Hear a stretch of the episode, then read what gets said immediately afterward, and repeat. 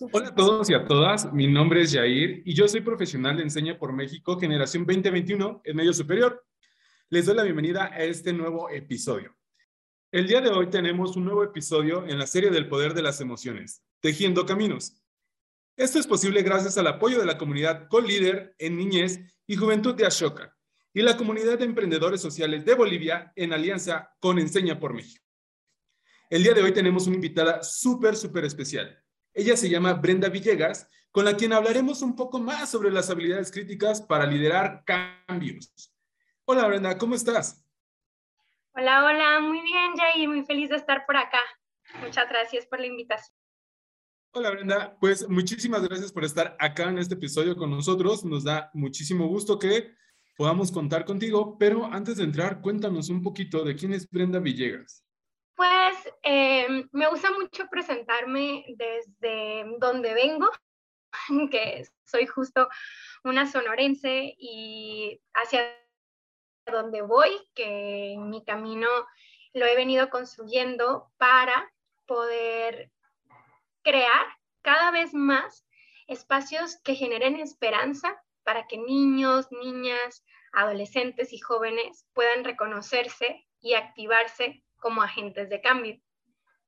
En ese sentido, he tenido la oportunidad de colaborar con diferentes organizaciones, universidades, escuelas y en este momento muy emocionada y honrada de ser parte del equipo de Ashoka, que no sé si por ahí alguien de quienes nos está escuchando ya había oído hablar de esta organización, si la quieren buscar, es una organización que promueve la visión de un mundo en donde todas las personas podemos ser agentes de cambio y tiene más de 40 años promoviendo el emprendimiento y la innovación social. Así que estoy muy feliz porque yo conocí a Choca hace 10 años, fui parte de la red de jóvenes y ahora estoy dentro de la organización promoviendo a que más jóvenes pues también se puedan activar a realizar transformaciones positivas en sus comunidades.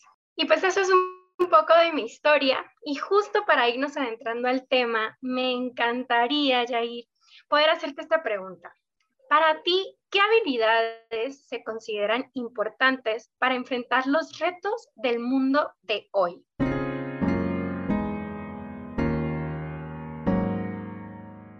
Híjole, eh, está súper, súper complicada la pregunta que me haces y la verdad es que es bastante excelente. Ah, me pongo a pensar un poquito y creo que las habilidades más importantes para enfrentar los retos del mundo de hoy es esta parte de formar y potenciar las virtudes, es esta parte de generar sentidos de pertinencia, la empatía, por ejemplo, la capacidad de resolución de problemas, el liderazgo como tal, ¿no? Hablando, por ejemplo, de liderazgo situacional, involucrar al equipo en la forma de toma de decisiones, la gestión que tienes que tener dentro de las organizaciones, ser un buen comunicador. Eh, creo que todo este tema de vender las, las historias, ser un buen contador de historias, creo que es fundamental para hacer frente a los retos del día de hoy. También eh, la escucha activa y sobre todo creo que la creatividad. ¿No? La creatividad nos ayuda muchísimo a salir como de esta caja, de esta caja de pensamiento donde todo es lineal, donde todo es cuadrado, y muchas veces no encontramos la resolución de los problemas. ¿Por qué? Porque solamente lo pensamos como en cuatro paredes y no vemos más allá. La creatividad, si bien es cierto, es un proceso ah, complicado, pero nos ayudaría bastante por ahí encontrar nuevas rutas y nuevas alternativas.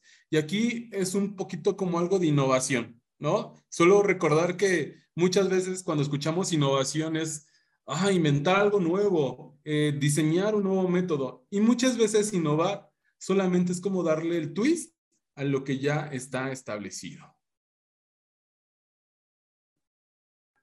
Totalmente, muy, muy de acuerdo, ahí.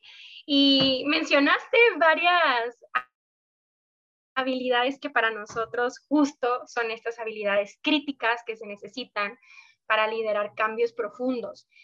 Para Ashoka, desde una investigación que se hizo con su red de emprendedores, emprendedoras sociales, jóvenes y algunas personas también socias de la organización, imagínense que este estudio se hizo en más de 90 países con una muestra representativa que compartían cuatro patrones, sin importar su cultura, su religión, su situación socioeconómica, su geografía y tantos elementos de la diversidad que, que nos construyen. Y en este caso no hubo límite en esa diversidad para poder identificar cuatro habilidades que todas estas personas tenían en común al momento de haber decidido de, eh, potenciar más que nada el poder que tenemos como agentes de cambio.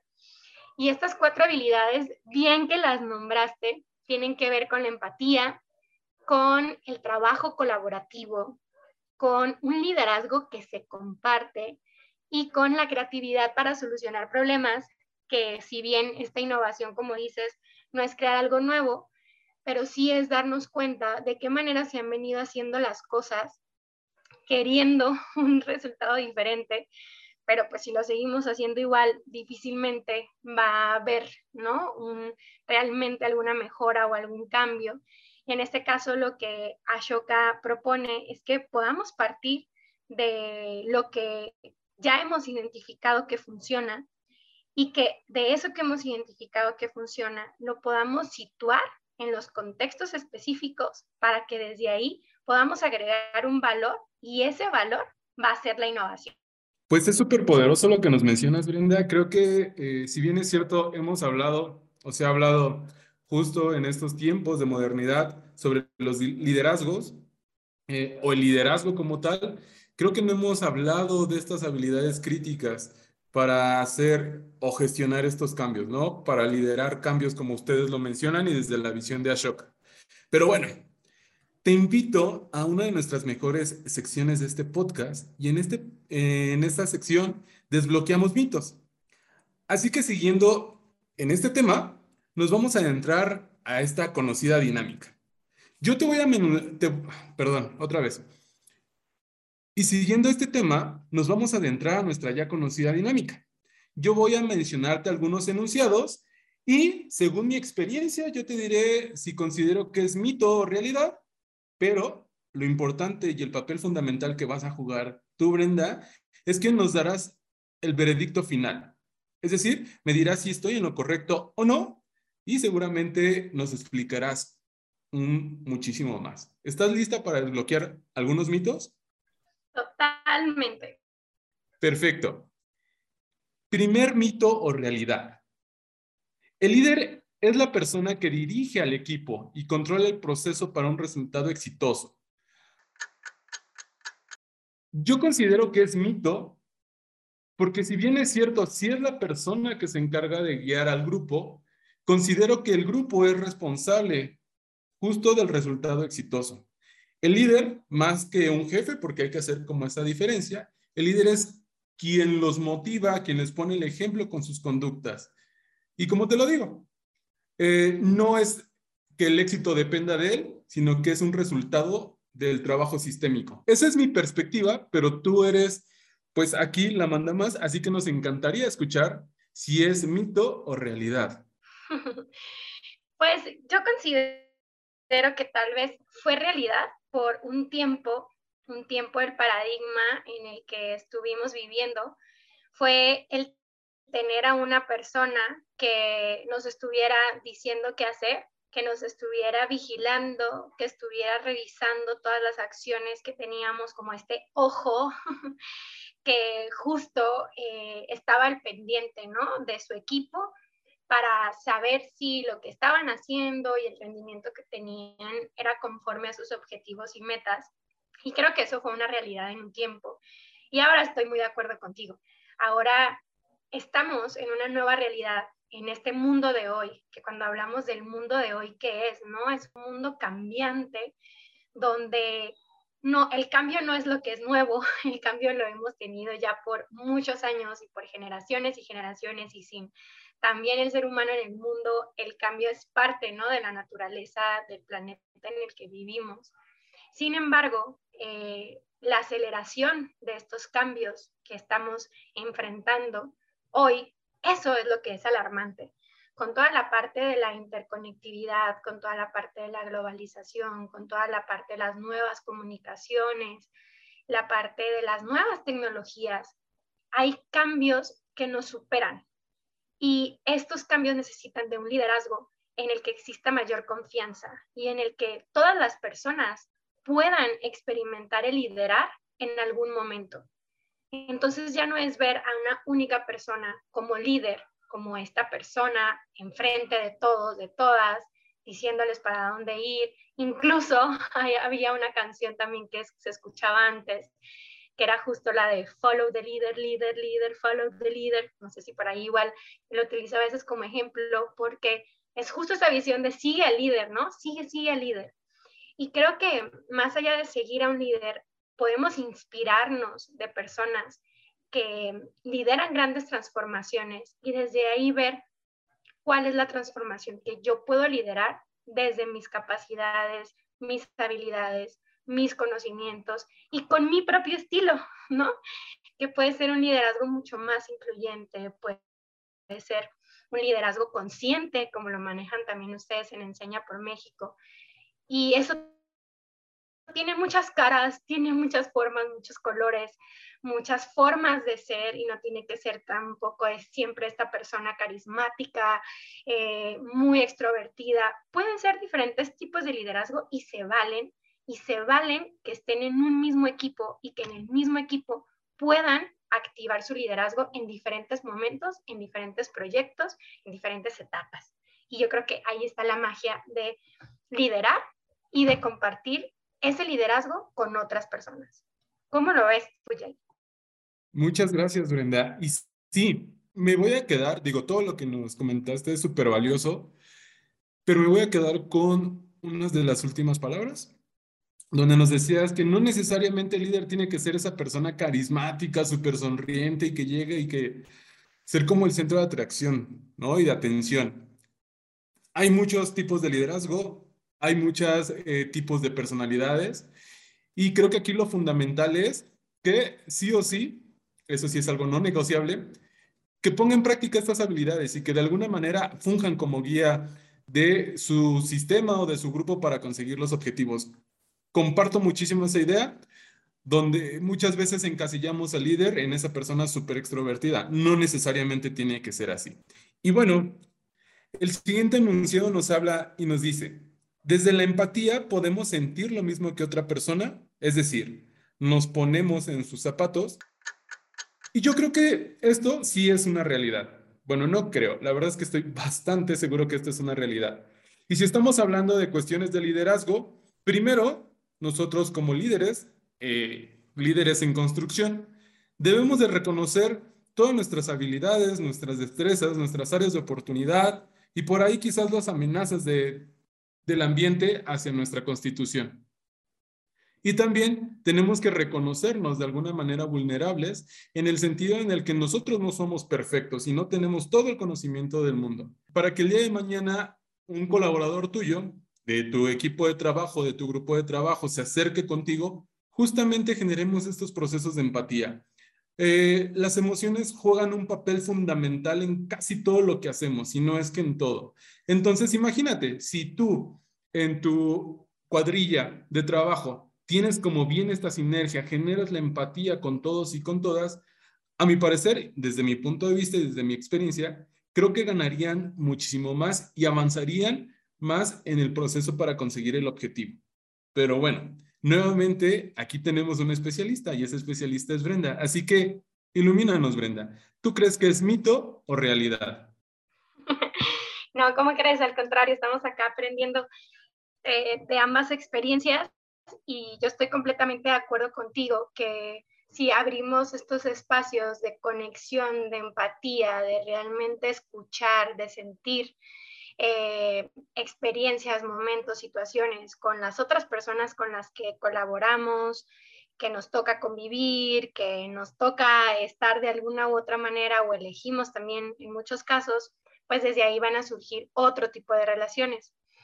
Y desde Ashoka lo que hacemos es solamente dar un pequeño ajuste, porque cuando tú piensas que puedes sentir lo mismo que la otra persona ante una situación, y piensas que al ponerte en sus zapatos vas a entender completamente lo que le pasa, muchas veces podemos caer en la situación en la que pensamos creer lo que la otra persona está sintiendo sin realmente abrirnos a preguntar y escuchar.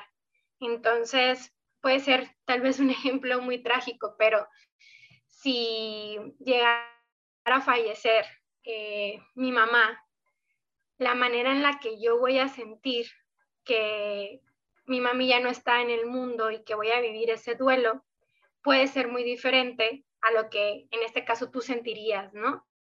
O en, o en lo que otras personas sentirían con sus propias familias, porque cada quien viene de una cultura, de una formación, de una religión, de diferentes creencias, que puede ser que se reaccione y se sienta de manera diferente. Y aunque yo haya pasado o alguien más haya pasado por una muerte, tanto de otro familiar o de también de un miembro de la familia tan importante como una mamá, nunca va a haber ese mismo sentimiento compartido porque cada quien lo va a vivir de su propia forma. Entonces, cuando nosotros hablamos de sentir lo mismo que otra persona siente, hablamos más de sentir con la otra persona, de abrirnos a entender qué siente, qué le duele, qué le hace feliz, qué le da alegría, qué le da tristeza, qué le da miedo,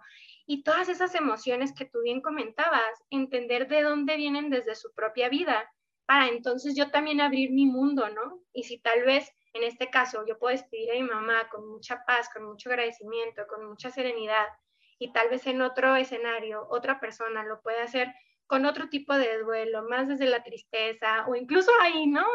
Culturas, tradiciones que lo celebran como hay tanta magia en tantas personas lo viven, nos hacen ponernos en sus zapatos, pero saber que tal vez los zapatos nos van a quedar grandes o nos van a apretar o van a ser de colores que tal vez nosotros nunca hubiéramos elegido, pero esa magia y la diversidad de lo que vive la otra persona y lo que es la otra persona, ahí está la clave de la empatía, reconocer que no voy a sentir lo mismo, pero quiero sentir contigo porque quiero aprender de tu mundo para yo enriquecer el mío. Pero está muy alineado también con lo que justamente tú comentabas. Muchas gracias, Brenda. Creo que eh, nos das una visión muchísimo más amplia y más robusta justo de estos procesos de empatía.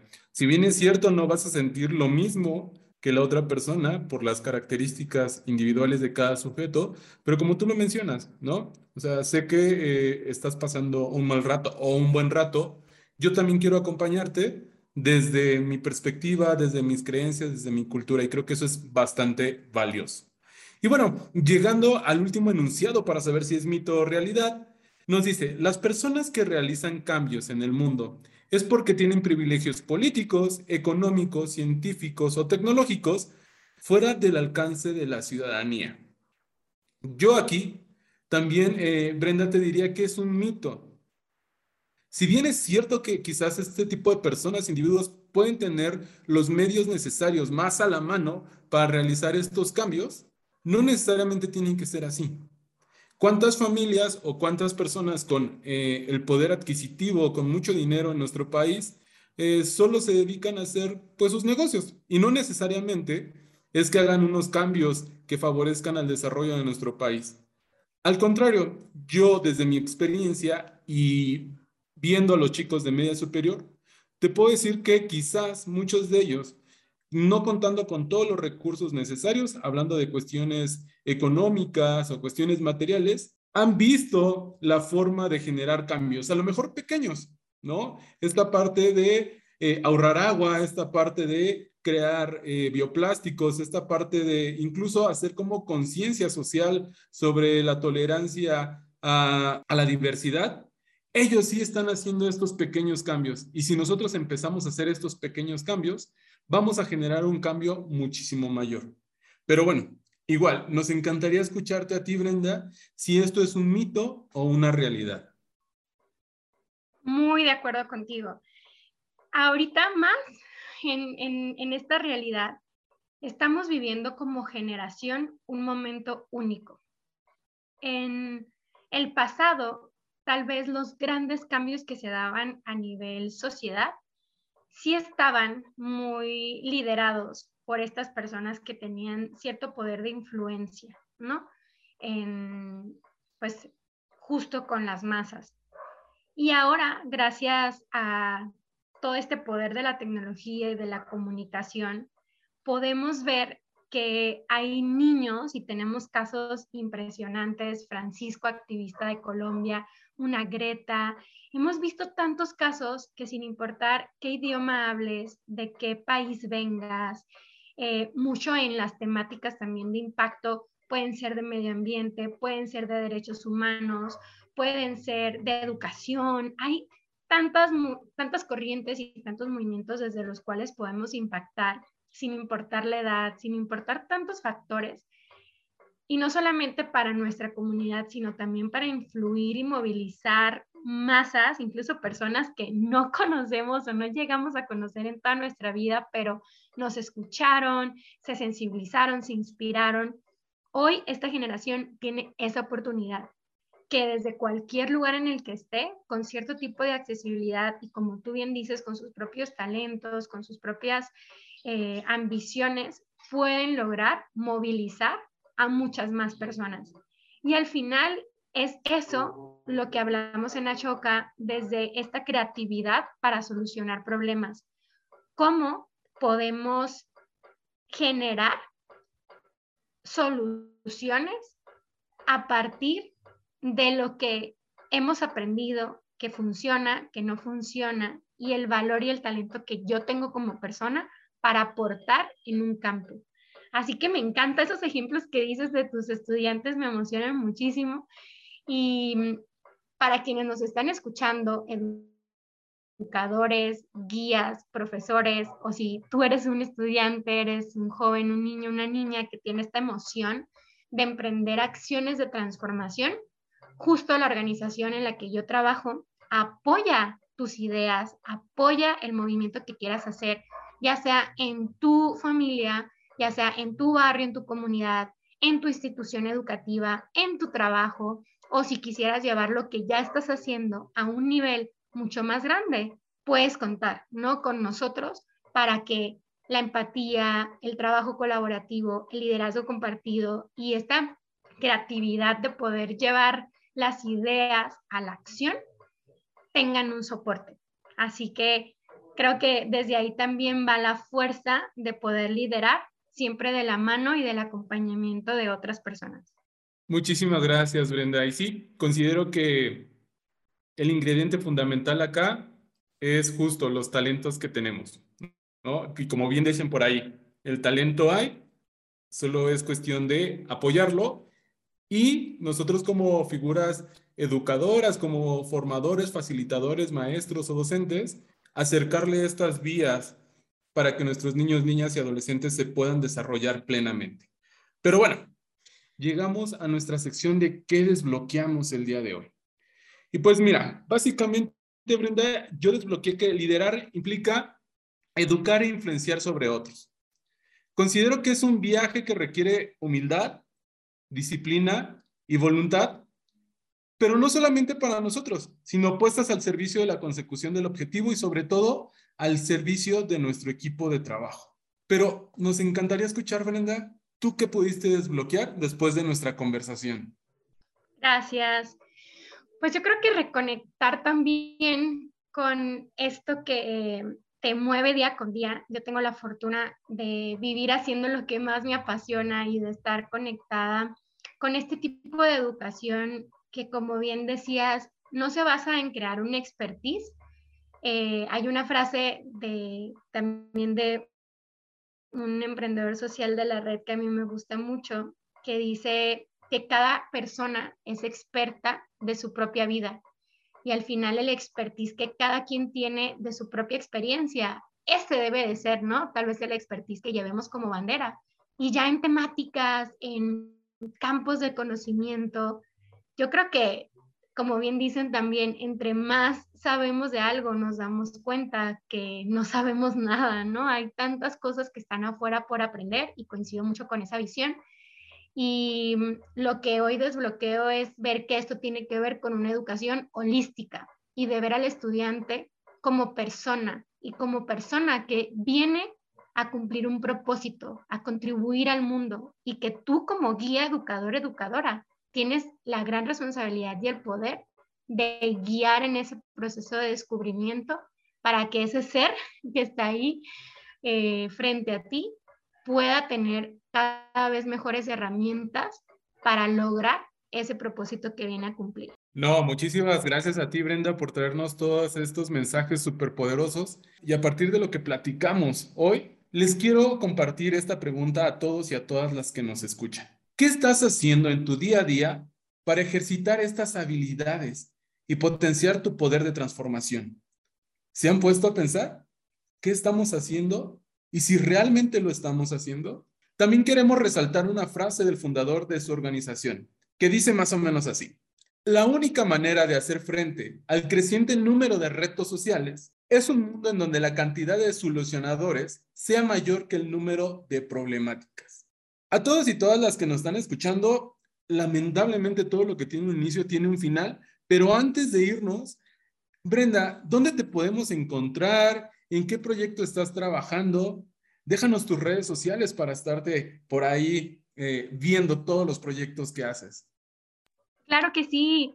Pueden encontrarme dentro de las redes de la organización, que son Ashoka MX, porque Ashoka pues está a nivel mundial y en este caso yo estoy desde la oficina de México, así que búsquenos por ahí por Facebook, por Instagram, pueden buscar también en LinkedIn Ashoka México, Centroamérica y el Caribe, que es nuestra región. Muchas gracias. Muchísimas gracias, Brenda. Y bueno, a todos los que nos escuchan, Muchísimas gracias por estar en un episodio más. Nos estamos escuchando en la próxima. Hasta luego. Saludos.